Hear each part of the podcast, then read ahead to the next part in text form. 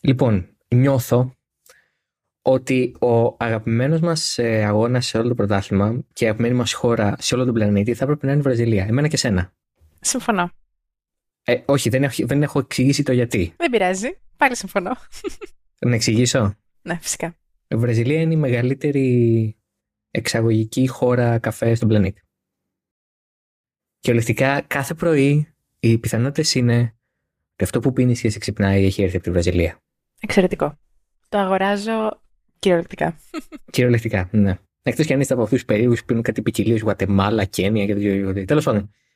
Καλώς ήρθατε. Oversteer 100, θέλω να πω 6. Και 6 εγώ 6 είναι. Θέλω να πω, ναι. Λοιπόν, θα πω 6. Αν είναι κάτι διαφορετικό και είναι π.χ. το 7, shame on us, shame on me. Νιώθω ότι είναι όμως το 6. Αυτή τη φορά η Μαρίλη ήταν στην Ελλάδα. Και πριν στην Ελλάδα ήμουν, απλά ήμουν λίγο... Oh my god, the jet lag. Ναι, εν τω μεταξύ, μία ώρα διαφορά, ας πούμε. Εντάξει, οκ, το δέχομαι. Το jet lag, οκ, λες και είδες από την Αυστραλία. Να σου πω κάτι όμως, έκανα συνολικά μια πτήση που θα ήταν 3 ώρες, την έκανα σε 10. Δεν πέρασα καλά, αλλά πέρασα καλά, κατά τα άλλα. Ήτανε, ναι. Εγώ παραμένω στην Ελλάδα έτσι κι αλλιώς, δηλαδή εγώ δεν έφυγα ποτέ από τη χώρα ακόμα. Και το λέω γιατί ίσως τα σχόλια που θα κάνω σήμερα να με αναγκάσουν να με φυγαδεύσει κάποιος. Ίσως να πρέπει και εγώ να φύγω σαν τον Γκάλος Γκόστ μέσα σε κάποιο κουτί με μουσικά όργανα. Λοιπόν, Grand Prix Βραζιλίας, Grand Prix São Paulo, whatever, αν είναι δυνατόν, η Grand Prix πόλης του Μεξικό, Grand Prix São Paulo, άντε ρε από εκεί πέρα. Λοιπόν. Για τον Θεό. Λοιπόν, στο Interlagos έγινε αγώνας. Πολύ καλό. Στο Interlagos έγινε αγώνας. Κυρίες, κύριοι, αγαπητά παιδιά, για όλους εσάς που μας ακούτε, αν δεν έχετε δει τον αγώνα και ακούτε το podcast καταρχάς, συγχαρητήρια. Κάνετε αυτό που κάνω εγώ που βλέπω βίντεο reviews για ταινίες που δεν έχω δει ποτέ. Τέλειο. Κατά δεύτερον, πηγαίνετε, δείτε τον αγώνα, κάπου θα τον βρείτε σε επανάληψη. Στην τελική ανάλυση γίνεται λίγο Jack Sparrow αν χρειαστεί. Και. Δεν εκτιμήθηκε αυτό το αστείο. Δεν το περίμενα αυτό να μην εκτιμηθεί, ειδικά από σένα. Ναι, ειδικά από μένα, όντως. Ειδικά από σένα. Ναι. Λοιπόν, πολύ γρήγορα, επειδή ξέρω ήδη το βαθμό που θα βάλεις, αλλά πες μας παρακαλώ, από το 1 έως το 10, τι βαθμολογία έχουμε για το Grand Prix στο Interlagos. Βάζω 1-9. Ήταν εξαιρετικό. Τα είδαμε όλα. Η αλήθεια είναι ότι τα είδαμε όλα. Ναι. Γι' αυτό λοιπόν θα βάλω 1-10. Φυσικά, γιατί πάντα είμαι πιο αυστηρή από σένα. Χωρίς λόγο. Ναι. Απλά είμαι λίγο συγκρατημένη. Δεν ξέρω γιατί. Δεν πειράζει. Εγώ θα βάλω 10 γιατί 9 έβαλα και στη ΣΥΠΑ και η ΕΠΑ δεν ήταν τόσο καλός αγώνας. Εγώ τι είχα βάλει, 8 είχα βάλει στη ΣΥΠΑ. Κάτι τέτοιο, δηλαδή εντάξει, εκεί και αναδίκησες. Τέλος πάντων τώρα, εντάξει, δεν το συζητάω. Λυπάμαι. Εντάξει, το καλό είναι ότι 8 και 9, 17, 8,5 δηλαδή μέσος όρος, μια χαρά. 9 και 10, 19, μια χαρά. 9,5, πολύ καλά. 9,5 μέσος όρος. Ναι. Πολύ καλά, ναι. Περνάει το μάθημα και με μεγάλη άνεση. Φυσικά, ναι. Σε αντίθεση με εμάς. Λοιπόν, γελάμε με τις ακαδημαϊκές μας αποτυχίες. Γελάω για να μην κλάψω, θα έλεγε κανείς. Τέλος πάντων. Nevertheless, πάμε παρακάτω. So, anyway. Προχωράμε κανονικά. Ήταν όντως ένας πολύ γεμάτος αγώνας. Προφανώς είχαμε για πρώτη φορά νικητή τον George Russell. Ήταν και η πρώτη νίκη της Mercedes φυσικά, γιατί φετινή χρονιά βγάζουμε τη νίκη του sprint. Okay, καλά όλα όσα ελέγχθησαν το Σάββατο το βράδυ, αλλά στην πραγματικότητα η νίκη είναι η Κυριακάτικη νίκη. Τον George Russell. Δεν λογίζεται ως νίκη του Σάββατο. Όχι. Lewis Hamilton δεύτερος, 1-2 για τη Mercedes. Είναι το πρώτο βρετανικό 1-2 από τον Καναδά του 2010. Τότε ήταν πάλι ο Lewis Hamilton το ένα από τα δύο μέλη του. Το άλλο ήταν ο Jenson Button. Τότε στη McLaren. Ναι. Και τρίτος ο Κάρλος Σάινθ. Θα τα πούμε όλα, μην αγχώνεστε, το podcast. Έχουμε πάρει ο καθένας από ένα φέψιμα. Η Μαρίλη πίνει τσάι, εγώ πίνω μια περτικαλάδα. Περτικαλάδα θα έλεγες. Περτικαλάδα με ανθρακικό. Εγώ τσάι γιατί έχω βήχο σε αυτή τη ζωή με επιτυχία σχεδόν 2 εβδομάδες. Ναι. Τις κλείνουμε σιγά σιγά. Δεν περνάω καλά, θέλω να πω. Δεν έχει να λέει. κάνω battle με τον εαυτό μου να μην βήξω το πνευμόνι μου αυτή τη στιγμή. Ναι, μου... Τι ευχάριστη σκέψη. Να μην μου βγει το πνευμόνι στο χέρι. Αλλά αυτό είναι ένα άλλο ζήτημα το οποίο δεν θα θίξω. Θεωρώ ότι οι ευρωατές μας δεν συντονίστηκαν για true crime podcast. Νομίζω ήταν λίγο πιο κοντά στο sports. Indeed. Αλλά εντάξει, το ακούω. Έχουμε αν τη Μαρία και την ακούτε για πολλή ώρα, σημαίνει ότι έχει κλείσει το μικρόφωνο και προσπαθεί να μην... Ξέρεις, θα κάνω κάτι... Ναι, ξέρετε εγώ. Ναι. Δεν είναι ότι διαφωνεί μαζί μου. Είναι περισσότερο ότι... Πεθαίνω. Δεν είναι κάτι. Ότι καλύπτει το έρευος που κρύβονται μέσα της. Λοιπόν, ξεκινώντας από τους μπροστά, εγώ θα σκυπάρω για λίγο George Russell.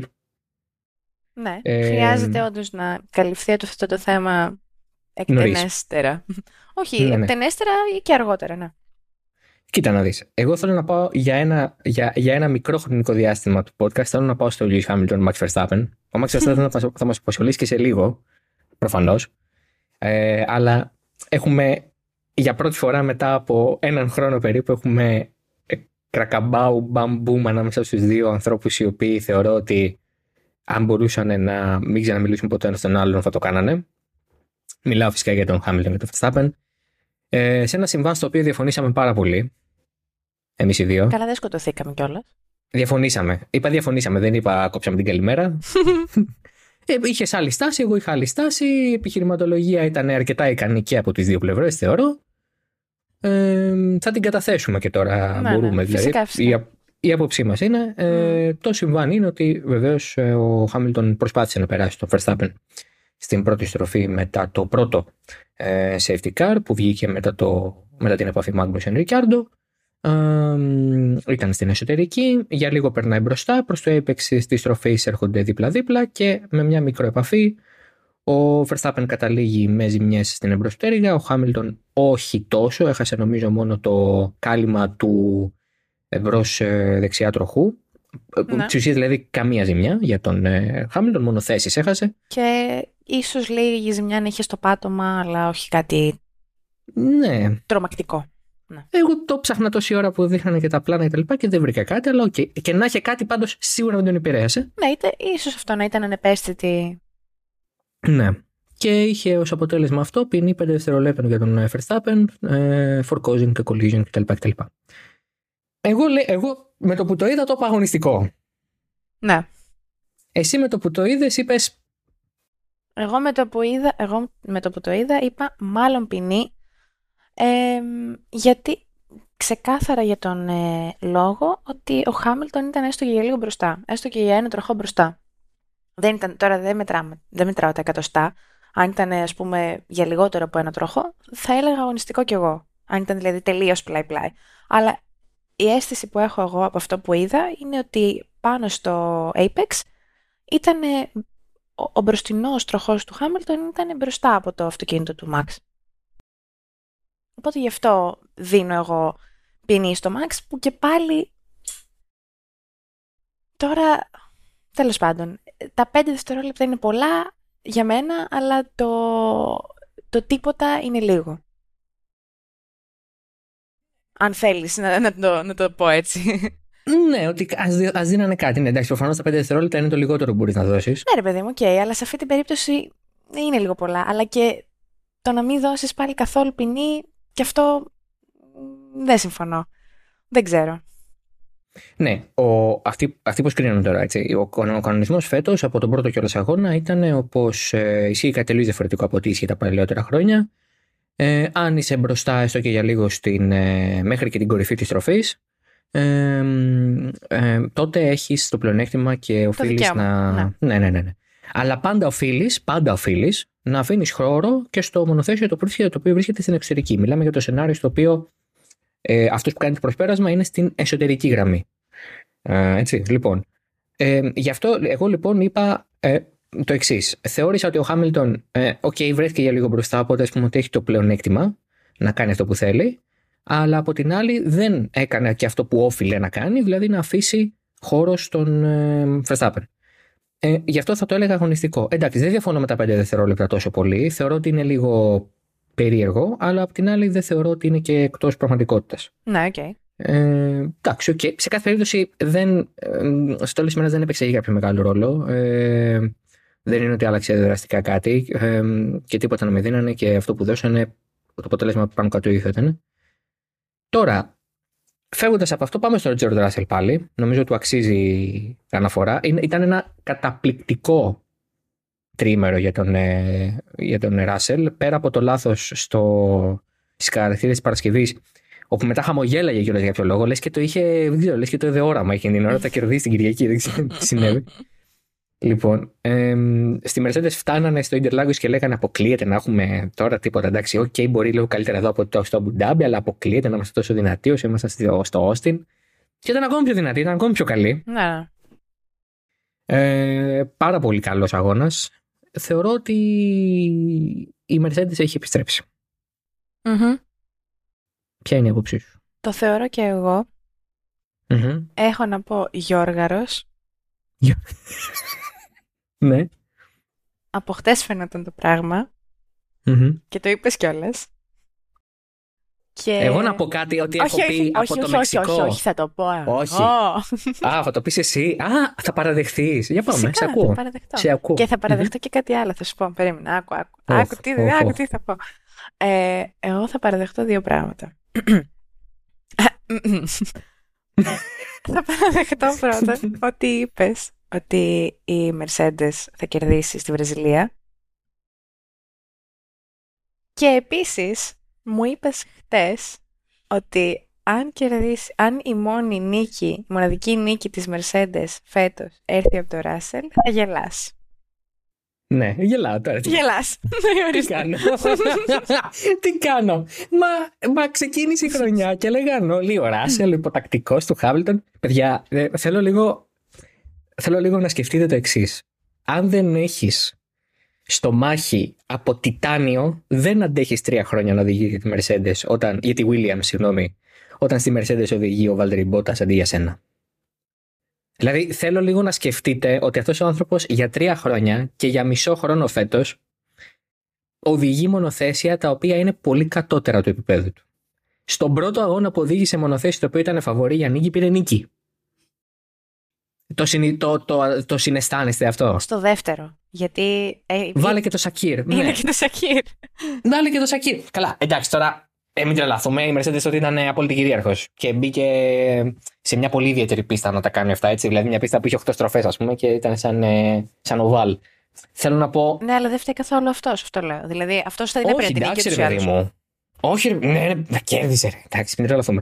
Εγώ αυτό που λέω είναι το εξής. Ο George Russell είναι generational talent. Mm-hmm. Είναι επιρρεπής στα λάθη, πιθανώς.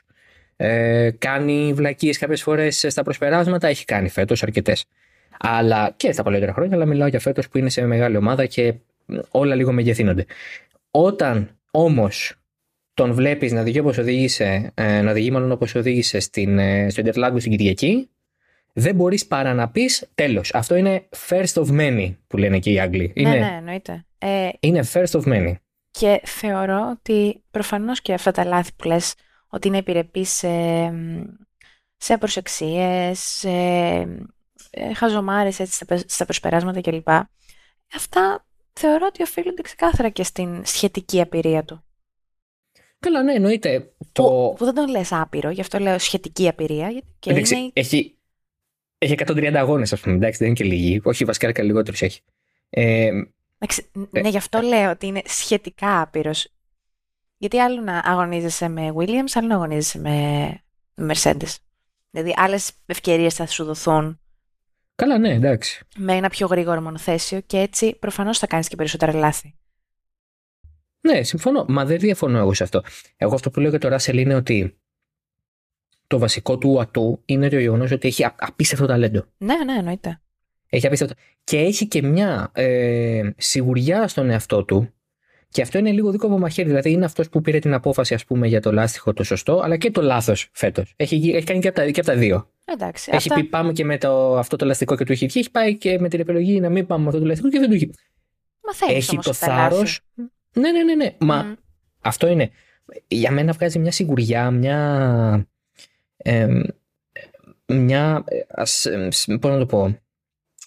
μια ηρεμία ότι αυτό που λέει είναι πραγματικά αυτό που πιστεύει ότι πρέπει να γίνει. Έχει μια ασφάλεια μέσα του ότι αφού αυτό βλέπω, αυτό θα πω, θέλω να το κάνω, παίρνω το ρίσκο και όπου με βγάλει.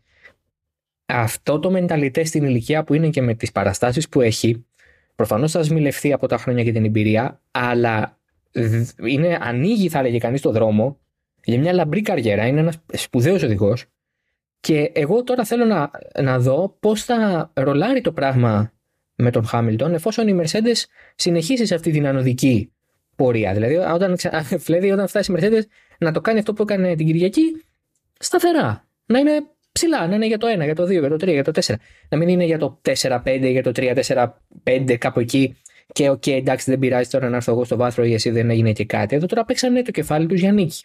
Να. Και η ομάδα, εγώ ήθελα dogfight, εγώ συμφώνησα με την ομάδα για το θέαμα, αλλά μετά λέω κάτσε ρε φίλε, έχεις 1-2 εξασφαλισμένο γιατί τους αφήνεις να παίξουν ξύλο.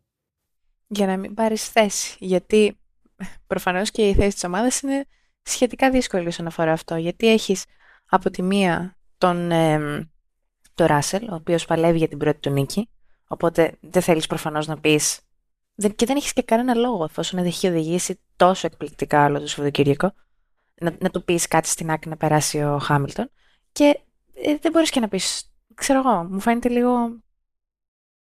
Ναι, οκ, προφανώς. Περίεργο να γυρίσεις και να πεις στο Χάμιλτον, ο οποίος σου έχει χαρίσει, όχι σου έχει χαρίσει, μαζί έχετε καταφέρει τόσες νίκες, τόσα βάθρα, τόσα πρωταθλήματα κλπ.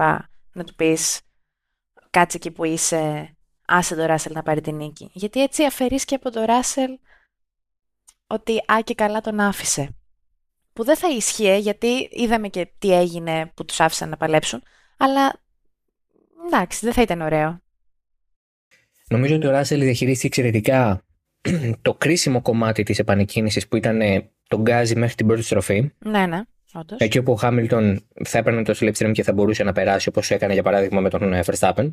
Το διαχειρίστηκε πάρα πολύ καλά αυτό, εκεί μόνο κινδύνευσε. Μετά απλώς κρατούσε οριακά σε κάποιο σημείο για 9 χιλιοστά τη διαφορά πάνω από το 1 δευτερόλεπτο για να μην του δώσει ποτέ τον DRS. Γιατί άπαξ και δεν του δώσει τον DRS, η ευθεία είναι πολύ πιο εύκολη για τον Ράσελ. Όσο slipstream για να έχει ο Χάμιλτον πίσω του, το DRS είναι αυτό που κάνει τη διαφορά και με αυτά τα μονοθέσια. Έτσι. Το έχουμε πια, νομίζω μπορούμε να το καταλάβουμε με μεγάλη ευκολία. Έχουν περάσει πια 21 στους 22 αγώνες. Έτσι είναι τα πράγματα. Το ζητούμενο τώρα για τον Ράσελ είναι εφόσον η ομάδα του προσφέρει ένα μονοθέσιο και εκείνου και του Χάμιλτον του χρόνου που να είναι πρωταθληματικό ή να είναι για νίκη, τέλος πάντων. Mm-hmm. Να είναι ένα μονοθέσιο που να μπορεί να παλεύει εκεί ψηλά συχνά. Ποια θα είναι η δυναμική, εγώ θέλω να το δω. Γιατί είναι οι μοναδικοί teammates που δεν φαγώθηκαν το Σαββατοκύριακο που μας πέρασε. Δηλαδή, όλοι οι υπόλοιποι με τον ένα με τον άλλο τρόπο παίξαν τις μπουνιές τους. Αυτοί οι δύο δεν φαγώθηκαν παρά το ότι παλέψανε για το απόλυτο τρόπο που ήταν η νίκη.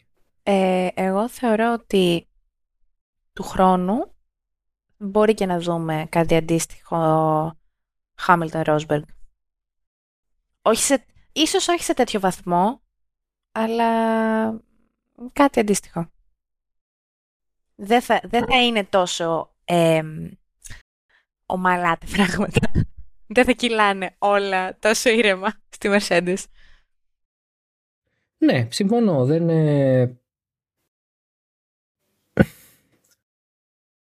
δεν ξέρω, δεν μπορώ να καταλάβω, δεν ξέρω αν είμαι σίγουρος ότι δεν ξέρω αν μπορώ να είμαι σίγουρος ότι θα γίνει αυτό. Θέλω να πω, ελπίζω να μην γίνει αυτό, γιατί ναι.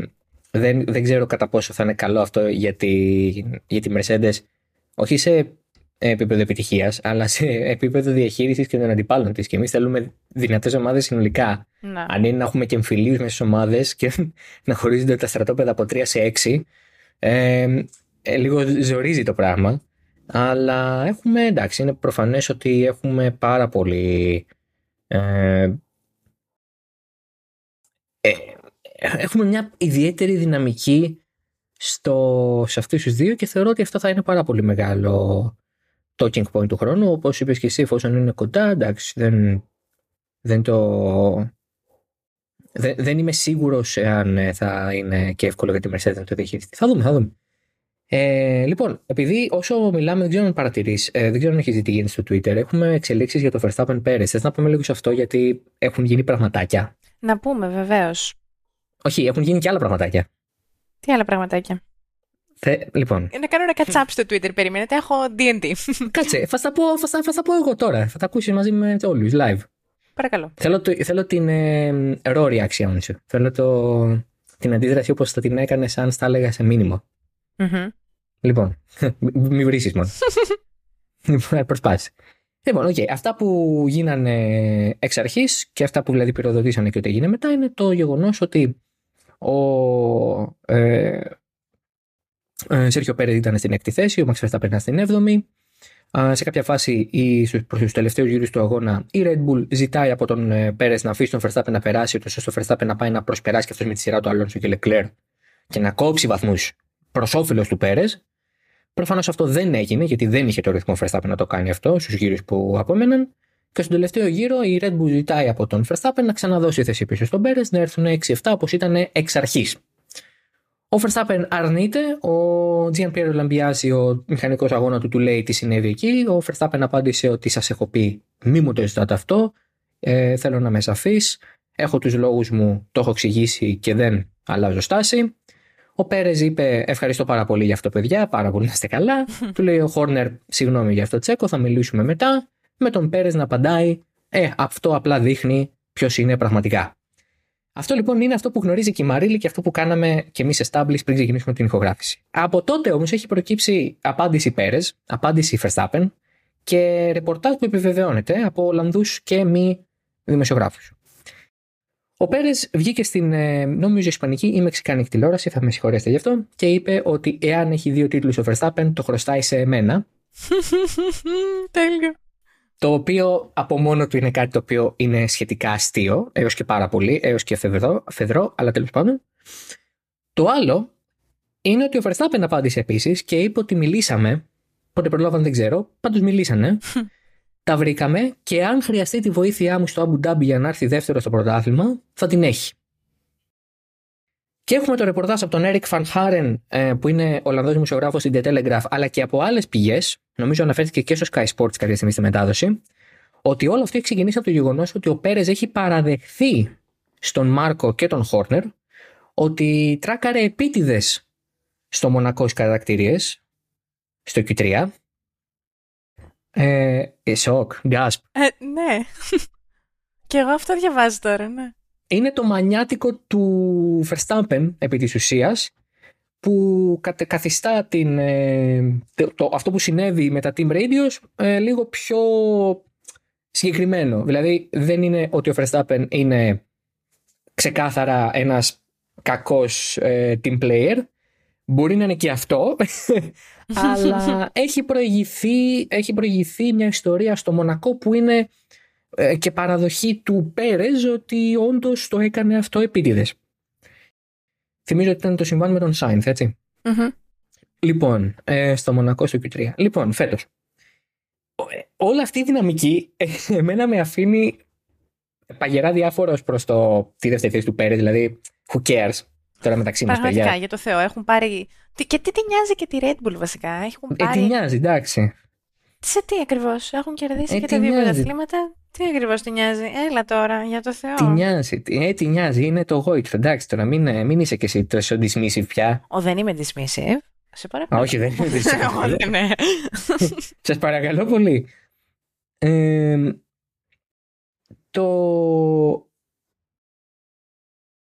Τι να πω, δεν. Είπα ότι θα τα πω στο podcast. Και δεν έχω πει τίποτα. Είπα ότι θα πω την άποψή μου στο podcast, το υποσχέθηκα στο Twitter. Θα την πω. Εντάξει, λοιπόν. Θα την πω, θα πεις μετά και τη δική σου. Βεβαίως. Άμα δεν την πω. Όχι, δεν θέλω το podcast να εκπροσωπηθεί μόνο από τη δικιά μου άποψη, θέλω να εκπροσωπηθεί και από τις δύο. Ναι, βεβαίως. Θέλω. Ναι. Λοιπόν, αυτό που έχω να πω είναι το εξής. Ερχόμενος στο μικρόφωνο, ήμουνα στην πλευρά της ιστορίας που λέει ότι ο Verstappen είναι ένας εξαιρετικά κακός team player. Αυτό που έκανε ήταν απαράδεκτο και δεν υπήρχε κανένας λόγος να το κάνει.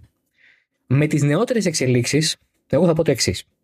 Ο Max Verstappen θέλει ψάχνει όλη τη χρονιά μετά το Μονακό την ευκαιρία να κάνει κάτι τέτοιο στον Πέρες. Τη βρήκε, το έκανε, θα το αφήσει να φύγει. Είναι σωστό?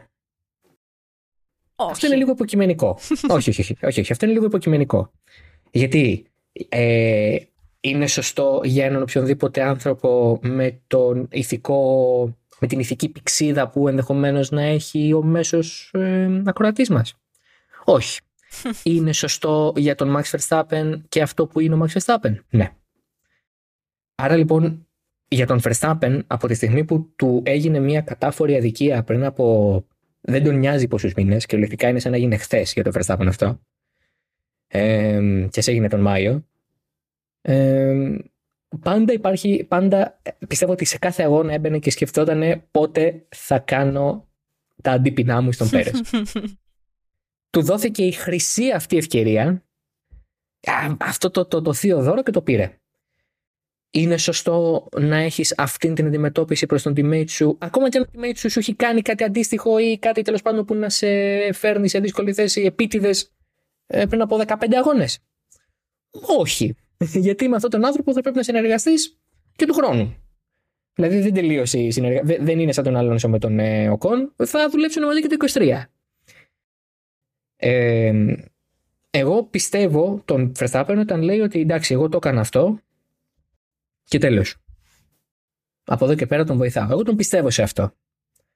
Αν δεν υπήρχε το context με τον Πέρες, αν δεν είχε γίνει αυτό με τον Πέρες στο Μονακό, θα έλεγα ότι πραγματικά αυτό που έκανε είναι απαράδεκτο. Τώρα μπορώ να το καταλάβω. Αλήθεια μπορώ να το καταλάβω. Αλλά πρέπει όντως να το αφήσει να φύγει πίσω του. Δηλαδή πρέπει τώρα όντως, εάν του ζητηθεί στο Αμπου Ντάμπι για τον οποιοδήποτε λόγο να κάνει στην άκρη ή να κόψει βαθμούς από τους άλλους ή οτιδήποτε για να βοηθήσει τον Πέρες, πρέπει να το κάνει. Και παρένθεση, αυτό που ο Πέρες είναι γελίο. Είναι τουλάχιστον γελίο. Με τα δύο πρωταθλήματα. Ναι, εντάξει, είναι γελίο. Ναι.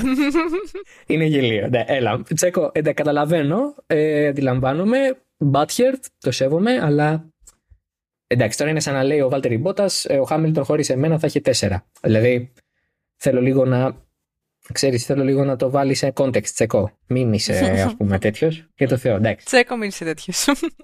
Τσέκο, δηλαδή, για το Θεό, αν ακούς και ξέρεις ελληνικά. Εντάξει, αυτό που είπες τώρα ήταν λίγο. Δηλαδή είναι και ο άλλος απαράδεκτος και είναι αυτό που είναι και δεν ξέρουμε τι είναι, δεν μπορώ να πω τη λέξη. Αλλά είσαι και εσύ, ρε φίλε. Εντάξει. Έλα. Ο Μπολμπόλε και ο Λόλεκ. Τέλος πάντων. Λοιπόν, εγώ θα ξεκινήσω λέγοντας το εξής. Verstappen, Πέρες, 1-1. Πολύ καλά. Τα φέραμε στα ίσα μας. Πάμε παρακάτω. Άρα εσύ λες ότι εντάξει, παιδιά, αυτή η κοκορομαχία μπορεί να λάβει τέλος. Ναι. Συμφωνώ με αυτό που λες για τον Μάξ, ότι έψαχνε μέσα στη χρονιά την ευκαιρία, το χρυσό εισιτήριο. Ναι, πραγματικά. Να τη φέρει, ας πούμε, στον Πέρες, που είναι τελείως... για το Θεό, τι καθόμαστε και συζητάμε. Αλλά απ' την άλλη, εγώ θεώρησα ότι... πρέπει να σταματήσω, αλλά θεώρησα. Το λέω πάρα πολύ συχνά. Note to self. Note to self. Σταμάτα να λέω θεώρησα. Πες νομίζω ή νόμιζα. Ωραία, νόμιζα. Μ' άρεσε. Ναι, αλλά τώρα έχασα τον ήρμο των σκέψεών μου. Τέλος πάντων. Μόνη σου όμως. Πιστεύω ότι το όλο σενάριο της Red Bull, δηλαδή η όλη τακτική του ο Verstappen να πάει να κόψει βαθμούς από τον Leclerc, εφόσον ο Leclerc, μεταξύ του Verstappen και του Leclerc υπήρχε ο Αλόνσο και δεν ήταν, ξέρω εγώ, σε DRS, κανένας από τους δύο, έπρεπε να κυνηγήσει κιόλας ο Verstappen. Δεν ξέρω. Μου φάνηκε κουλό από την αρχή και ότι δεν θα μπορούσαν να το κάνουν. Και ούτως ή άλλως μετά ο Πέρες έμεινε πίσω, δηλαδή δεν ήταν καν στο DRS του Verstappen. Η μόνη λογική που θα είχε αυτό ήταν να ήταν όντως πιο γρήγορος ο Verstappen από τον Πέρες που δεν ήταν τόσο πιο γρήγορος, να κρατηθεί ο Πέρες σε DRS, μέσα σε DRS από το Verstappen και να περνάνε μαζί και τον Αλόνσο και τον Leclerc. Ναι. Να πάει κάπως έτσι. Γιατί αλλιώς αυτό δεν είχε νόημα. Γιατί ούτως ή άλλως, αν τερμάτιζαν τέταρτος και έκτος, ο Leclerc δηλαδή και ο Πέρες έκτος, ο Πέρες ήταν 2 βαθμούς μπροστά από τον Leclerc.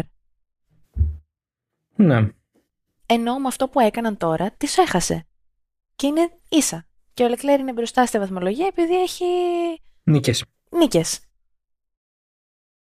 Δηλαδή, παίρνεις ρίσκο στο ρίσκο στο ρίσκο, ενώ σου μένουν πόσο, 3 γύροι, 2. Ναι, είναι... για ποιο λόγο? Ήταν χαζό από την ομάδα όντως όλο αυτό. Ίσως επερεκτίμησαν το γεγονός ότι... Ο Μαξ είναι ο Μαξ. Είχε το ρυθμό...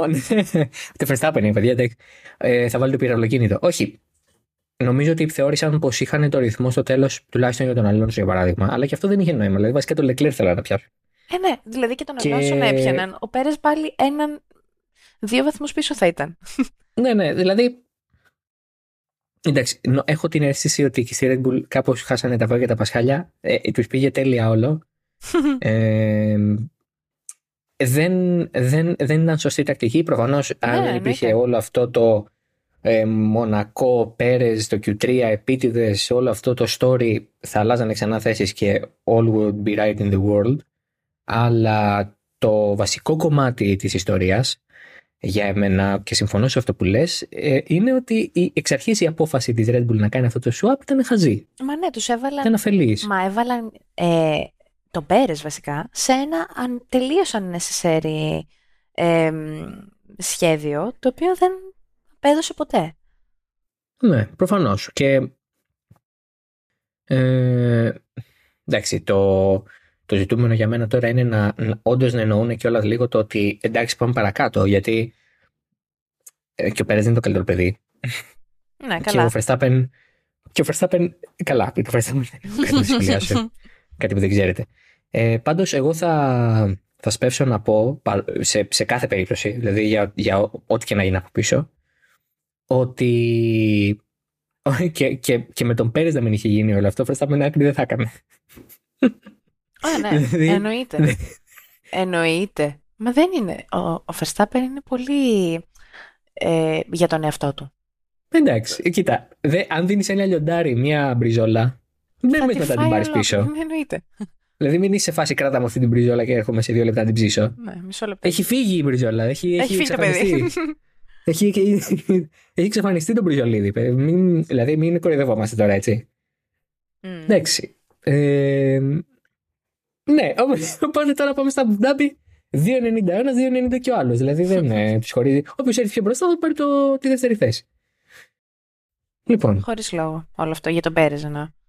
Ναι, χωρίς λόγο για τον Πέρες, εντάξει. Και θα έχει πολύ πλάκα να το χάσει. Γενικά αυτή η δεύτερη θέση είναι πολύ αστεία. Γιατί αν τη χάσει ο Πέρες και την πάρει ο Leclerc, και έχει γίνει όλο αυτό, είναι κωμικοτραγικό. Αν τη χάσει ο Leclerc μετά το ξεκίνημα που είχε η Ferrari, είναι εξίσου κωμικοτραγικό. Οπότε αυτή η δεύτερη θέση είναι όποιος την πάρει δεν θα πει κανείς τίποτα, όποιος τη χάσει θα γίνει χαμός. Εννοείται. Πες μου λίγο γνώμη για team orders ή και όχι της Ferrari. Ναι, βγήκε ο Λοράν Μεκές γι' αυτό, λοιπόν. Και είπε ότι εμείς θέλαμε να τους αλλάξουμε θέση, αλλά φοβόμασταν τον Αλόνσο πίσω μας. Δίκαιο. Αλλά γιατί να τους αλλάξουν θέση αφού ο Σάινθ απλά ήταν τρίτος? Δηλαδή, γιατί να τους στερήσουν το βάθρο? Για να πάρει 3 βαθμούς παραπάνω ο Leclerc, ο οποίος παλεύει με τον Πέρες για τη δεύτερη θέση. Για το πρωτάθλημα. Αλλά εγώ ξαναλέω, γιατί να του στερήσεις βάθρο? Το κέρδισε το βάθρο ο Σάινθ, δεν το χάρισε κανείς. Ναι. Οδήγησε πάρα πολύ καλά. Αν ήταν, ας πούμε, 4ος-5ος, θα το άκουγες. Ναι, εννοείται. Θεωρώ ότι το βάθρο είναι ιερό. Ιερό και εκτιμένο να σου δει. Ναι. Θεωρώ ότι είναι από όλα τα team orders, κάνε στην άκρη να περάσω, απόψε θα σε ξεπεράσω. Το κάνε στην άκρη να περάσω, απόψε θα σε ξεπεράσω για βάθρο. Είναι ένα ιδεχθές έγκλημα που θα πρέπει να διώκεται και από τα. Να διώκεται ποινικά. Να είναι και μέσα στη νέα συνθήκη της Γενέβης, ας πούμε, στο επόμενο revision. Δηλαδή, ντροπή. Το βάθρο είναι το βάθρο των νικητών. Δηλαδή, οι 3 οδηγοί που κλείνουν ένα Grand Prix είναι οι 3 οδηγοί που είναι πρώτοι. Ναι. Δεν θέλω να. Δεν μ' αρέσει. Είμαι λίγο σκουλιά σε αυτό προσωπικά. Το ακούω όμως. Δεν θέλω. Το ακούω. Αν είναι να χάσω βάθρο για να. Δηλαδή, άσε με, ρε φίλε. Όχι, δεν το δέχομαι. Και είχαν μεγάλη διαφορά. Δηλαδή, δεν ήταν ότι ήταν ο ένας πίσω από τον άλλο. Ήταν 4 δευτερόλεπτα. Ναι, όντως τормάτισαν. Σχεδόν 4,5 δευτερόλεπτα. Δηλαδή, και ήταν και 1, 2, 2,5. Εντάξει. Δεν ήταν και διαχύτης μπροφτερικά. Είχαν μια απόσταση. Ναι. Και, και αντίστοιχα ο Αλόνσο από πίσω ήταν στο 1-1. Ναι, ο Αλόνσο καλά. Ο Φερνάντο Αλόνσο. Γιατί δεν βγήκε driver of the day. Για ποιο λόγο βγήκε ο Χάμιλτον driver of the day? Για το recover. Ξεκάθαρα. Ο Λεκλέρ έκανε πιο δύσκολο. Όντως. Μετά 88 pit stop. Τον έκαναν τόσα pit stop που νομίζω ότι στο επόμενο θα κέρδιζε κουπονάκι ρούμπι για το eFood. Θα είχε 2 ευρώ έκπτωση στην επόμενη παραγγελία. Δεν με κάνεις να γελάω, θα αρχίσω να βήχω. Δεν μπορώ. Τέλεια. Λοιπόν, είχε πάει το. Δηλαδή, πιο πολλά pit stop δεν γίνεται. Τους είχε μάθει απ' έξω πια. Δηλαδή, καλές τα παιδιά. Και δεν το πήρε. Όχι, αν ήταν να το πάρει ένας οδηγός, για μένα θα ήταν να το πάρει ο Αλόνσο. Το ψήφισα κιόλας. Το ξέρω, το είδα.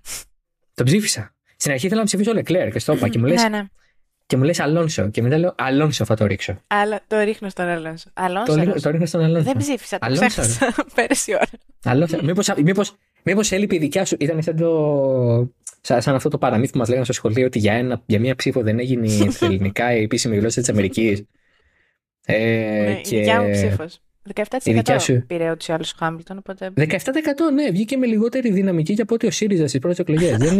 Δεν μπορώ. Το πληγήκα. Συγκυβέρνηση με Αλόνσο. Θα ήθελα πολύ να το δω αυτό. Team orders. Γιατί κι άλλα. Είναι team orders στα team orders. Αγαπώ σήμερα. Ναι. Team orders Αλόνσο Ocon. Εντάξει, ο Ocon ο οποίος είναι ρε μπαμπά, παρακαλώ. Για το Θεό, μπαμπά, το πιφτέκι μου. Το πιφτέκι μου. Εντάξει, Esteban Ocon, θέλω με πολύ αγάπη να πούμε κάτι για τον Esteban Ocon. Ποια είναι η πολύ αγάπη που έχεις για τον Ocon? Παράτατα. Πολύ αγάπη. Παράτατα. Να σου πω, επειδή όχι, πρέπει να έρθουν οι οικοί του, οι φίλοι του, η οικογένειά του να του πούν παράτατα. Δεν μπορεί να. Δεν δύναται. Με ένα πατ στον νόμο. Δεν δύναται, βρε. Δεν δύναται να πηγαίνεις στο Φερνάντο Αλόνσο και να κάνεις τσαμπουκαλιές και δεν τρέπεσαι. Εκεί στην Αλπίν δεν τρέπεστε. Έχετε κάνει τον Αλόνσο μπαλάκι του πινκ-πονγκ. Τον έχετε τσακίσει. Έξαλλο καπασίγμα. Καλά, δεν είναι και δύσκολο αυτό. Εγώ, φίλος μου. Ούτε κι εγώ. Πολύ κολλητός μου. Δεν τρέπεστε λίγο. Εκεί δηλαδή, έχω αρχίσει να συμπαθώ τον Mike Crack στην Aston Martin. Τέλειο. Ο οποίος είναι τελείως yes man του Σαφνάουρ, του Stroll. Δηλαδή είναι αστείο. Καλά. Το Alonso Stroll του χρόνου θα προσφέρει επικές στιγμές. Ο Ocon είναι και λίγο ικανός. Ο Stroll είναι τελείως παιδί του μπαμπά του. Δηλαδή, η δολοφονική επίθεση προς το Vettel το Σάββατο είναι να τη δείχνεις σε παιδάκια στο καρτ και να λες: αν κάνεις και ποτέ κάτι τέτοιο, σταμάτα την οδήγηση, πήγαινε παίξε κάτι άλλο. Ξεκινά το μπάτμιντον. Δεν εννοώ αυτό που κατάλαβε ο περισσότερος μας και εσύ. Εννοώ σαν κάποιο άλλο σπορ. Για το Θεό. Κάνε κάτι άλλο με τη ζωή σου. Ξεκίνα ένα μουσικό όργανο. Σε παρακαλώ. Τα μουσικά όργανα θέλουν ταλέντο. Εντάξει, μπορεί να έχει ταλέντο, το σέβομαι. Μπορεί να έχει ταλέντο στο πιάνο, στην κιθάρα, στο κοντραμπάσο, ρε παιδί. Στη φυσαρμόνικα. Στη φυσαρμόνικα έχει σίγουρα, γιατί το κάνει ήδη. Δηλαδή, αν είναι δυνατόν, ας πούμε, Lance Stroll και Esteban Ocon, είστε η πεμπτουσία του Χριστέ μου, πώς βρέθηκαν αυτοί εδώ. Είναι σαν το άλογο που είναι μέσα από κάτι. Σε κάγκελα. Σε κάγκελα, ναι. Σαν το αμάξι που βρέθηκε σε μια χαράδρα. Δηλαδή είναι αυτό. Είναι αυτό το meme template. Είμαι σκληρός, είμαι άδικος. Τα λέω από τον καναπέ μου. Πείτε ό,τι θέλετε. Ελάτε κάτω από τα σχόλια να με σταυρώσετε. Δεν έχω κανένα πρόβλημα απολύτως. Το ζήτημα είναι ότι και ο Ocon και ο Stroll συμπεριφέρονται με έναν τρόπο που εκπορεύεται σε μεγάλο βαθμό και από την αδυναμία των διευθυντών των ομάδων τους να τους βάλουν μια γραμμή, αλλά και από το γεγονός ότι οι teammate τους το χρόνο φεύγουν. Φυσικά. Οπότε σου λέει: εγώ θα μείνω. Εμένα άκου. Καλά, ο Στρόλ έχει και το πατρογονικό δικαίωμα, ας πούμε. Αυτός και είναι μπαμπά το πιφτέκι μου. Μπαμπά το πιφτέκι μου τελείως. Αλλά ο Κον δεν είναι μπαμπά το πιφτέκι μου γιατί ο μπαμπάς έχει την Αλπίνο. Ο μπαμπάς του τροχός ήταν ο άνθρωπος. Σε τρέιλερ μένανε, σε τροχός που το ξέρω τις πίστες. Το αλήθεια, πολύ φτωχή η οικογένεια. Ήταν δηλαδή. Το ζήτημα του Οκόν είναι ότι είμαι εδώ, θα μείνω, γιατί για κάποιο λόγο κοιμήθηκε ο Θεός και μου υπογράψετε τριετές. Κοιμήθηκε ο Θεός. Και χάσαμε, και σας φεύγει ο καλός, σας παρατάει, σας βρίζει μες στη μούρη σας και θέλετε να μείνω και από πίσω. Δηλαδή, του έχετε, η Αλπίν είναι στη διαχείριση προσωπικότητων, κινητήρων, team orders, είναι μια πεμπτουσία κακού management. Το ακούω, συμφωνώ. Ναι, δεν ξέρω τι να πω. Είναι αστείο, αλλά και πάλι και από πίσω και να μην έδιναν team order στον Αλόνσο να περάσει, πάλι θα περνούσε. Ναι. Όχι. Οκ. Ναι. Δεν νομίζω ότι ο Αλόνσο, αν δει την ευκαιρία για κάποιο προσπέρασμα, δεν θα την πάρει. Ναι. Ναι, δηλαδή δεν νομίζω ότι θα πει. Μα μυρίζει το αίμα. Μισό λεπτό. Μυρίζει το αίμα. Και δεν έχω δει. Εγώ προσωπικά βλέπω Φόρμουλα 1 του χρόνου 20 χρόνια. Ναι. Την καλύπτω 10, πάμε στα 11. Δεν έχω δει οδηγός σαν τον Αλόνσο να βρίσκει, να μυρίζει την ευκαιρία και να πάει να την αρπάζει. Δηλαδή, αυτό το Χριστέ μου πως βρέθηκε πέμπτος είναι κάτι που μπορείς να πεις μόνο για το Φερνάντο Αλόνσο στη σύγχρονη Φόρμουλα 1. Για κανέναν άλλον οδηγό, ούτε για το Χάμιλτον, ούτε για τον Φέτελ, ούτε για τον Verstappen, ούτε για τον Λεκλέρ, ούτε για. Και κάνει. Είναι ο μοναδικός οδηγός που μπορεί να σε κάνει να πεις ξαφνικά, να κοιτάξεις την κατάταξη γιατί δεν γίνεται τίποτα και λες κάτσε να δω ποιοι είναι πού. Και να δεις πέμπτο και να πεις τι κάνει ο Φερνάντος Αλόνσο πέμπτος. Τον είχα αφήσει 14ο. Τι συνέβη. Όντως. Λοιπόν, δεν υπάρχει άλλος οδηγός που να σου βγάζει αυτή την σιγουριά ότι αν του δώσεις μισό χιλιοστό θα το κάνει 10 μέτρα και θα περάσει σαν να μην υπάρχει αύριο. Και θα περάσει και με ικανότητα. Δηλαδή, δεν θα περάσει και έτσι θελικά στο Verstappen που θα τσουγκρίσει και λίγο. Θα περάσει και θα είναι και clean. Ναι, εννοείται. Clinical. Αυτό που κάνει στον Πέρες λέγεται κοψοράψιμο. Λέγεται γάζωμα. Τέλειο. Λέγεται κηδεία. Κηδεία θα έλεγες. Τέλειο. Είναι το καλύτερο πράγμα που έχω δει στον αγώνα, με διαφορά. Εξαιρετικό. Μία Αλπίν πέρασε τη Red Bull, λες και ήταν GP2 engine η Red Bull, ας πούμε, για να κάνω και quote τα δικό του από το 2015 στην Ιαπωνία. Είναι αστείο το πόσο καλός είναι όταν είναι καλός, φαίνονταν. Η Aston Martin πρέπει να έχει μονοθέσιο τετράδο-πεντάδο του χρόνου τουλάχιστον. Αλλιώς ο Φερνάντο Αλόνσο θα χαραμιστεί για ακόμη μια χρονιά στην καριέρα του. Φυσικά. Τέλος πάντων. Αυτά. Η αγάπη μου για τον Φερνάντο Αλόνσο είναι σαφής παρά το γεγονός ότι στέρισε 2 πρωταθλήματα από τον αγαπημένο μου, από τον Μιχαλάκη μου, Μίκαλ Σουμάχερ, την αγάπη μου. Τα φιλιά μου. Όπου κι αν είσαι. Όπου κι αν είσαι, να είσαι καλά.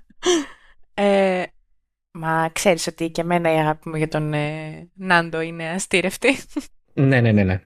Εγώ ξέρεις. Το οποίο είναι επίσης εξήμορο. Έχουμε κάποιο σύνδρομο της Στοκχόλμης. Το οποίο είναι εξίσου εξήμορο με το δικό μου. Αγαπώ ότι με πονάει. Είναι τέλειο. Ναι. Κρατιέμαι τόσο πολύ. Ναι. Και εγώ πολύ να μην βήξω. Εγώ να μην μιλήσω. Για συνέχισε. Ναι. Και ο. Μιας που είπες για τις θέσεις, και ο Μπότας έκανε εξαιρετικό αγώνα. Από 14ος ήρθε 1ος. Αλήθες. Και ούτε αυτόν τον πήρα χαμπάρι, να σου πω την αλήθεια. Και εντάξει, ο Στρόλ από 15ος 10ος, αλλά για τον Στρόλ είναι λίγο double standard αυτό, γιατί λέω για τον Μπότας ότι πάρα πολύ καλός αγώνας από 14ος 1ος, αλλά δεν θα πω για τον Στρόλ από 15ος 10ος εξαιρετικός αγώνας. Θα πω Τύχη. Μπράβο σου, Λάνς, ξέρω εγώ. Συγχαρητήρια. Εντάξει, είναι λίγο double standards αυτό. Ναι, αυτό λέω. Είναι λίγο double standards αυτό. Δηλαδή είμαστε σε φάση. Μπράβο, ποιος που ήταν μπροστά το tracker. Ναι, ναι. Αποκλείται να το έχει κάνει on pure pace. Ναι, αποκλείται να είναι on pure pace. Ναι, ο Νόρις έφυγε. Όπου στην αρχή. Στο έγραψα και στο μήνυμα. Θα το πω. Επειδή εγώ θυμάμαι τον Μάρκο Βέμπερ στην Κίνα. Που είχε πάθει τροφική δηλητηρίαση γιατί είχε πάει το προηγούμενο βράδυ να φάει κάτι σούσια, κάτι περίεργα. Όχι, στην Ιαπωνία, συγγνώμη. Ωραία τα σούσια, αλλά πάνω θεμάτα. Λοιπόν, σε βαράνε. Καλό το τσάι. Ναι, πέρασε όλο το μικρόφωνο. Τέλεια. Λοιπόν, στο κομμάτι του Λάντο θεώρησα ότι είχαμε κάποιο ατύχημα. Εντάξει, το παιδί έκανε κάποιον εμετό στην οδήγηση και αναγκάζομαστε να φύγουμε. Αλλά του σβήσε το μονοθέσιο ή το σβήσε. Δεν ξέρω. Κουράστηκε. Και είπε εντάξει, άντε στο καλό. Δεν πειράζει. Ό,τι είναι τώρα. Ας πάει και το παλιάμπελο. Ποια Alpine τώρα, εδώ χανόμαστε. Να πούμε λίγο βαθμολογίες για αυτό. Ναι, βέβαια. Γιατί έχουμε εξέλιξη. Λοιπόν, η Alpine πλέον είναι τέταρτη με 167. Έχει ανοίξει τη διαφορά της για 19 βαθμούς από την McLaren στους 148. Η κατάσταση πλέον έχει γύρει τελείως υπέρ της Alpine. Η αλήθεια είναι ότι το WDNF δεν πήγε πολύ καλά για τη McLaren. Δεν πήγε πολύ καλά και η Aston Martin έχει μια πρώτη τάξη ευκαιρία να έρθει ακόμα και έκτη στο τέλος. Καθώς η Alfa Romeo είναι αυτή τη στιγμή έκτη με 55, η Aston Martin είναι πίσω της με 50. Mm-hmm. Ενώ το Haas Alpha Tauri συνεχίζεται όπως το είχαμε αφήσει. Βάλτε και ένα βαθμό στην Haas, είναι 37 έναντι 35. Η Alpha Tauri αυτή τη στιγμή λίγο γκασλή, λίγο τσουνόντα που δεν τους πάει, αλλά σώθηκε πάρα πολύ με τον έναν βαθμό η Haas του Magnussen στο sprint, ναι, και θα κρατήσουν αυτό οι Αμερικάνοι από το τρίμερο. Η McLaren είχε το WDNF και το double point finish της Alpine προφανώς τη φέρνει σε πολύ δυσμενή θέση. Αυτά για το midfield. Θες να πεις κάτι άλλο? Όχι. Αυτό να πω για τον Νόρις και την Ιντιανάπολη. Σου πάνω να το θυμίσεις. Σωστά, ναι. Το ξέχασα τελείως. Δεν το θυμίχες ποτέ. Slipped my mind. Παρακαλώ. Slipped your mind indeed. Έχουμε, λοιπόν, shout out to those of you που είσαστε αρκετά μεγάλοι, δηλαδή είστε από τη δικιά μου ηλικία και πάνω. Δεν είστε 15, 16, 17, που κι αν είστε δεν είναι κακό. Απλά το λέω γιατί θα καταλάβετε το τι θα πω τώρα. Θέλω να μου πείτε, εάν αυτό τώρα που θα ακούσει η Μαρίλη δεν το έχει ξανακούσει ή δεν μπορεί να το έχει δει. Θέλω να μου πείτε πόσοι θυμάστε αφενός στην πρώτη στροφή του Μονακό να υπάρχει ένα τεράστιο άγαλμα του Φάντζιο εν ώρα αγώνα. Αν το θυμάστε αυτό, παρακαλώ πολύ να αφήσετε κάποιο σχόλιο, να μου στείλετε ένα μήνυμα, να συζητήσουμε και να μιλήσουμε μετά για τα αυθεντικά μας. Και, εγώ έχω λίγα. Και, πόσοι θυμάστε στην Ινδιανάπολη, τώρα να ήταν το 5 ή το 6, που έχει εγκαταλείψει μια Toyota και την έχουν παρατήσει, είναι εκεί πέρα επειδή είναι, δίπλα στην μπαριέρα του pit lane, από τη μεριά της πίστας. Έχει μείνει ένα μονοθέσιο κάτι μέτρα από την αγωνιστική γραμμή και δεν το πειράζει κανείς. Εκεί έμεινε, εκεί το αφήσαμε. Καλή συνέχεια. Ό,τι είναι τώρα. Και το θυμήθηκα λοιπόν αυτό, γιατί ο Μάρτιν Μπράντλ στη μετάδοση στο Sky Sports γυρνάει και λέει ότι εντάξει, λέει, θέλει τώρα λίγο χρόνο να αφαιρέσουμε και το μονοθέσιο, γιατί in Formula 1 we do not leave cars on the track. Και λέω, Μάρτιν, in Formula 1 we used to leave cars on the track, μη σου πω και αγάλματα. Λοιπόν, αυτό με το Φάντζιο, θα το βρω πως θα βάλω στα notes, είναι, ναι. Θα πείτε, είναι από κάποια επίδειξη. Δεν πάνε σε ταχύτητα αγώνα, έτσι. Είναι κάποιο είδους αγώνας ιστορικός που πάνε αργά. Όχι. Είναι το κανονικό Grand Prix του Μονακό και υπάρχει ένα τεράστιο, με κυπάκι, με μποστάνι, με μποστάνι μικρό, με ντομάτες και όχι. Με μποστάνι, παιδιά, με πρασινάδα. Στην πρώτη στροφή, πάνω στο Apex από μέσα, είχε το άγαλμα. Να κάνεις ένα λάθος και να βρεις το Φάντζιο τον ίδιο. Είχε πεθάνει πια τότε ο Χουάν Μανουέλ. Τι να κάνουμε. Λοιπόν, in Formula 1 we used to do all kind of crazy shit. Αλλά ένα από τα craziest στο βεμόλ είναι αυτή η εικόνα που έχω σαν παιδί και που ξαναείδα στην καραντίνα με τους αγώνες που παρακολούθησα πάλι από την αρχή, γιατί αυτός είμαι. Δεν είχα πιάσει, δεν ξέρω εγώ από πότε και έβλεπα. Και το πετυχαίνω και δεν το έχω ξεχάσει ακόμα. Λοιπόν, τέλειο. Οπότε τα έχουμε κάνει αυτά στη Φόρμουλα 1. Μην παθαίνετε τώρα κοκομπλόκο. Εντάξει. Παρακαλώ. Εξαιρετικό. Αυτά δεν τα ξέρεις εσύ, φαντάζομαι. Όχι, δεν τα ήξερα εγώ. Αυτά είναι νέες γνώσεις για μένα. Δεν είχες καμία ιδέα, είναι γιατί είσαι νέα. Έχεις την φρεσκάδα στο μάτι, δεν έχεις χάσει την ελπίδα ακόμα. Δεν έχεις χάσει ακόμα την ελπίδα. Ναι. Αυτά είναι. Εγώ εντωμεταξύ κρυώνω, πίνω τσάι, βήχω εδώ και 2 εβδομάδες. Ναι. Κατά τα άλλα όμως η ζωντάνια είναι. Όλα καλά. Καλά, και εγώ έχω ακόμα σπασμένο χέρι, δεν κάνει. Όλα καλά. Λοιπόν, ναι, αυτό που θα έλεγα εγώ είναι ότι ήταν όντως ο καλύτερος αγώνας της χρονιάς. Επιφύλασα το 9 μου για εδώ. Άντε, ας είναι το Abu Dhabi ακόμα καλύτερο, αν και αμφιβάλλω. Πολύ. Για να δώσω το 10 μου. Δεν ξέρω τι μπορεί να γίνει. Θα δούμε. Και για το Austin σούπα λέγαμε ότι θα είναι. Ναι, αλλά το Abu Dhabi είναι συνήθως όντως σούπα. Δηλαδή δεν χρειάζεται πολλή προσπάθεια για να είναι σούπα το Abu Dhabi, το έχει μέσα του. Με εξαίρεση το πρεσινό, τώρα είναι η νέα πίστα πάλι, που ήταν λίγο πιο γρήγορη πέρυσι. Αλλά πέρυσι το βασικό ήταν ότι είχαμε μάχη για το πρωτάθλημα και μας είχε γίνει πάρα πολύ μεγάλη... Τσότσος. Ναι, το τσότσος, ναι, η ανυπομονησία μας. Αυτό είναι. Όταν δύο δημοσιογράφοι μεταχειρίζονται την ελληνική με τέτοιο τρόπο που. Δηλαδή είναι πραγματικά αξιοθαύμαστο όταν δύο λαπρά μυαλά της ελληνικής αθλητικογραφίας ενώνονται και γίνονται, ας πούμε, podcasters. Είναι απίστευτο. Ότι ακούγονται λέξεις όπως τσότσο και οτιδήποτε άλλο. Κηδεία. Κηδεία, σωστά. Γράζωμα. Και τελείως unrelated, αλλά και πολύ related σε αυτό που λες. Μου δίνεις εξαιρετική πάσα και σε ευχαριστώ πολύ. Έχω πει από το μεσημέρι ότι θα κάνω μια αναφορά. Μια αναφορά. Μια αναφορά, βεβαίως. Με ένα report. Ναι. Όχι report, θα αναφέρω. Θα αναφέρεις. Βεβαίως. Να βάλω τη μην αναφέρω κύριε. Τα φιλιά μου στην Κορίνα. Α, ναι!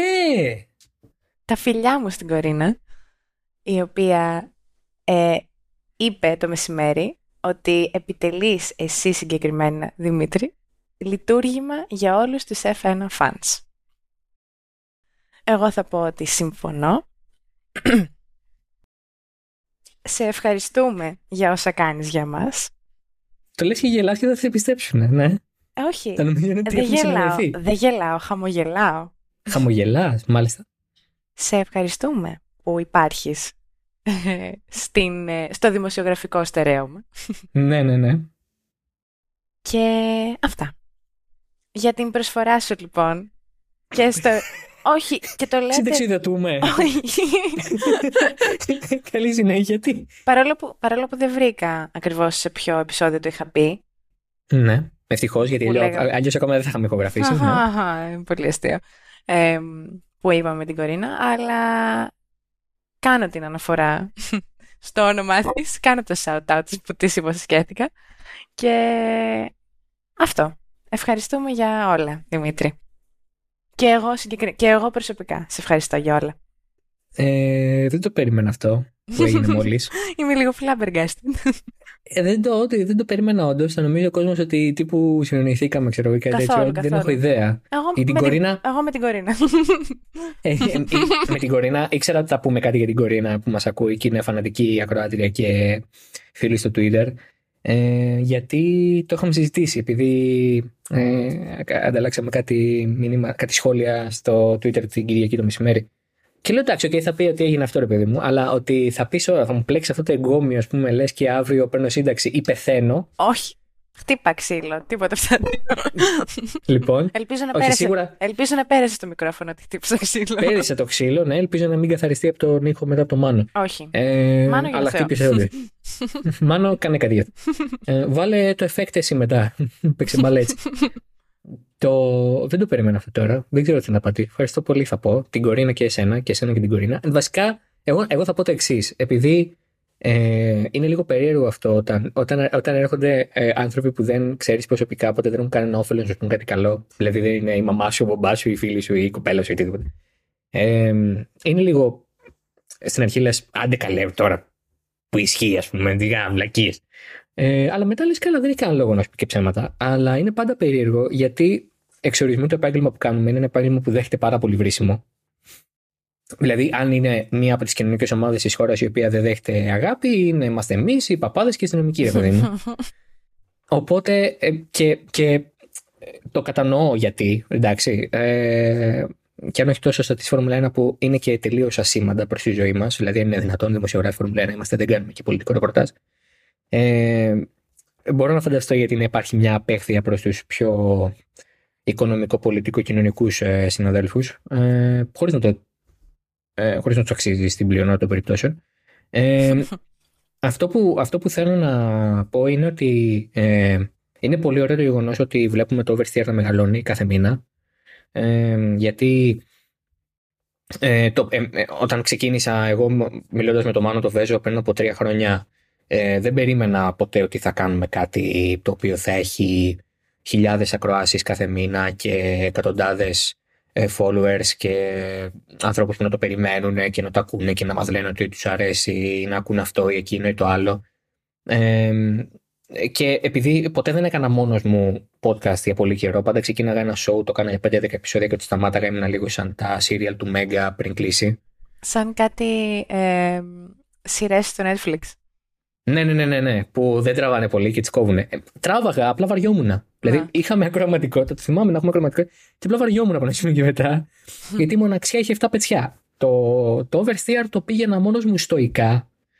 Γιατί μ' άρεσε που ήταν κάτι εβδομαδιαίο με μια σταθερή ροή. Αρχίσαμε Τρίτη, για όποιον θυμάται, όποιον μπορεί να ακούει την αρχή, αρχίσαμε Τρίτες. Δηλαδή γράφαμε Δευτέρες. Το είχαμε γυρίσει, το είχα γυρίσει εγώ μετά μόνος που θα πάρει την απόφαση να το κάνω Δευτέρα να βγαίνει, οπότε το έκανα Κυριακή. Mm-hmm. Και σκάει Μαρίλη σε κάποια φάση από το πουθενά και λέω, έλα εδώ. Πού πας εσύ.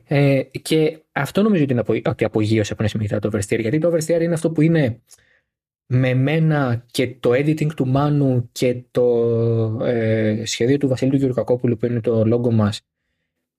Αυτό που είναι για 92 επεισόδια και από το 93 και μετά είναι κάτι τελείως διαφορετικό. Όποιοι μπορεί να με ακούτε από πριν και δεν μας ανακαλύψετε τώρα λόγω Μαρίλης ή λόγω Traction ή οτιδήποτε, που okay, θεμητό, δεν λέω κάτι γι' αυτό, ενώ ότι όσοι μπορεί να ακούτε από πιο παλιά και με θυμάστε, μιλάγα μισή ώρα μόνος μου και δεν είχε καθόλου πλάκα. Δηλαδή. Τώρα έχουμε και ζώδια κάποιες φορές, όταν έχω κέφια. Ναι, ούτε χώρος για χιούμορ. Εντάξει, όταν είσαι μόνος σου, είσαι εσύ το μικρόφωνο και ελπίζεις ένας ακροατής που κάπου σου δίνει σημασία. Δεν έχεις την ευχέρεια να παίξεις back and forth με έναν άλλον άνθρωπο και να κάνεις πλάκα ή να χειλάσεις ή να αστιευτείς ή οτιδήποτε ή να διαφωνήσεις. Μιλάς μόνος σου. Ναι. Αυτή η μοναξιά δεν θα ξαναζήσει. Το Oversteer θα σταματήσει κάποια στιγμή γιατί εγώ πρέπει να υπηρετήσω την μου πατρίδα σε κάποιους μήνες από τώρα. Αλλά το Oversteer δεν θα σταματήσει, δεν θα πεθάνει. Όσο λείπω εγώ μάλλον δεν θα γίνεται, αλλά όταν γυρίσω θα γίνεται. Εννοείται αυτό. Και γενικά ευχαριστούμε πολύ, όχι εγώ, δεν με νοιάζει για εμένα, ευχαριστούμε πολύ.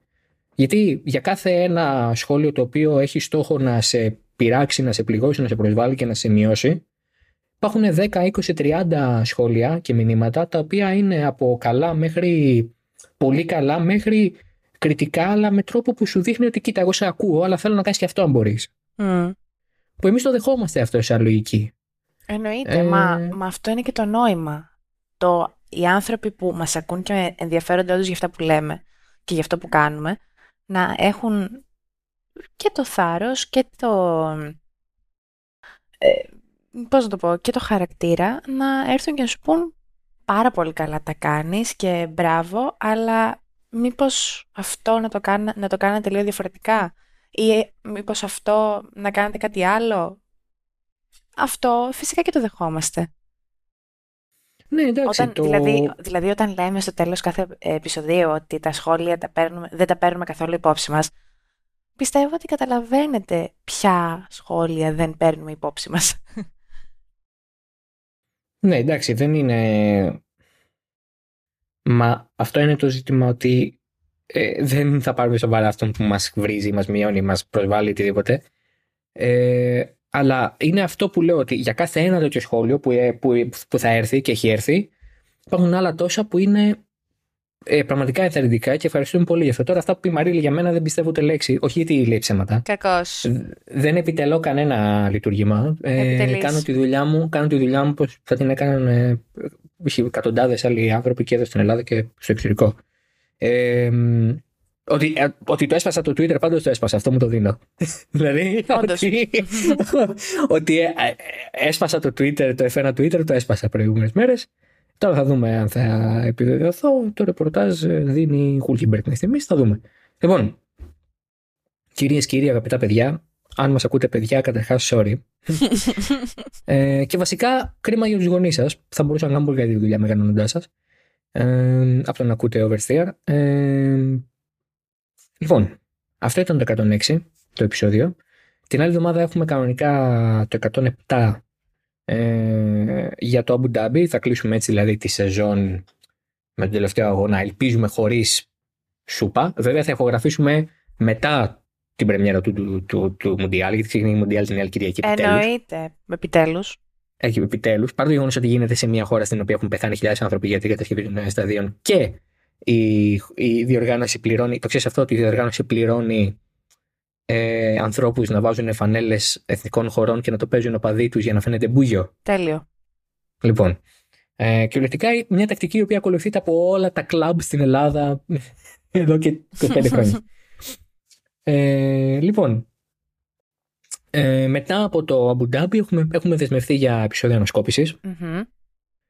Μετά θα συζητήσουμε τι θα κάνουμε. Δεν ξέρουμε τι θα κάνουμε το χειμώνα, δεν έχουμε μιλήσει ακόμα γι' αυτό. Θα δούμε. Μπορεί να ξεκουραστούμε, μπορεί όχι, θα μιλήσουμε. Ειλικρινά δεν έχουμε πει λέξη. Όντως. Το επιβεβαιώνω. Οπότε θα τα δούμε και θα σας ενημερώσουμε εν ευθέτω χρόνο. Προφανώς ακολουθείτε το Oversteer σε όποια πλατφόρμα. Και από την οποία ακούτε μάλλον τα podcast, είτε σε Spotify, Google Podcast, Apple Podcast, στο Overcast μαθαίνω ότι κάποιοι μας ακούτε. Φυσικά και στο ίδιο το halftone.fm θα μας βρείτε στην ειδική ενότητα του Oversteer. Εκεί θα βρείτε και όλα τα υπόλοιπα shows του halftone.fm. Τα social media μας, της Μαρίλης και τα δικά μου, θα τα βρείτε κάτω στα notes. Ελάτε να μας βομβαρδίσετε με βλακίες, αλλά δεν πειράζει, όλα καλά. Ας είναι τουλάχιστον... constructive βλακίες. Ναι. Ας είναι επικοδομητική η μπουρδα, ώστε να υπάρχει και κάποιο ενδιαφέρον και για εμάς μετά που τα διαβάζουμε. Και από εκεί και πέρα, να είστε καλά, να έχετε μια καλή εβδομάδα. Ξεκινάει η τελευταία εβδομάδα pre-race weekend. Τελειώνει σιγά σιγά μια μαραθώνια χρονιά. Είμαστε και οι δύο εξαντλημένοι. Ανυπομονούμε να έρθει η ρημάδα αυτή η Κυριακή σε 7 μέρες, 6 μέρες να τελειώνουμε. Και τα ξαναλέμε την επόμενη Δευτέρα. Μια χαρά.